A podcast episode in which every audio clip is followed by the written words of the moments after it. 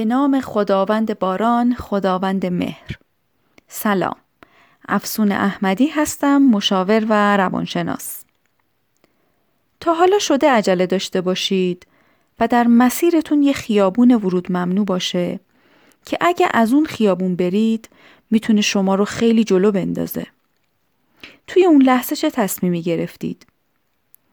ترجیح دادید مسئولیت دیر رسیدنتون رو بپذیرید و به موقع نرسید یا اینکه ورود ممنوع رو نادیده بگیرید و وارد این خیابون بشید.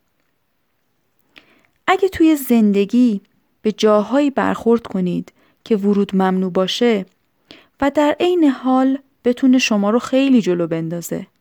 اونجا چی کار می‌کنید؟ اونجا چی کار باید بکنیم؟ دقیقا در این لحظات مشخص میشه که اشخاص بر اساس چه ارزش هایی زندگی می‌کنن و نظام ارزشی هر فرد چیه؟ آیا در این لحظات منافع رو ترجیح میدن یا اخلاق انسانی رو؟ اخلاق در روانشناسی تعریف جالبی داره. در روانشناسی به رفتاری اخلاقی میگن که اگه تک تک افراد یک جامعه اون کاری رو انجام بدن که من خودم انجام میدم باز هم دوست داشته باشم در اون جامعه زندگی کنم. فرض کنید من موقع رانندگی چرا قرمز رو رد کنم. اگه تک تک افراد اون شهر موقع رانندگی چرا قرمز رو رد کنن آیا باز هم من دوست دارم در اون شهر رانندگی کنم؟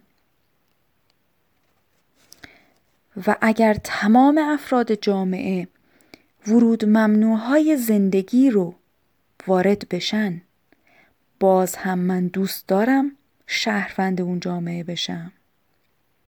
و چه زیباست این جمله بزرگان که آنچه بر خود میپسندی برای دیگران نیز بپسند و آنچه برای خود نمیپسندی برای آنها نیز نپسند.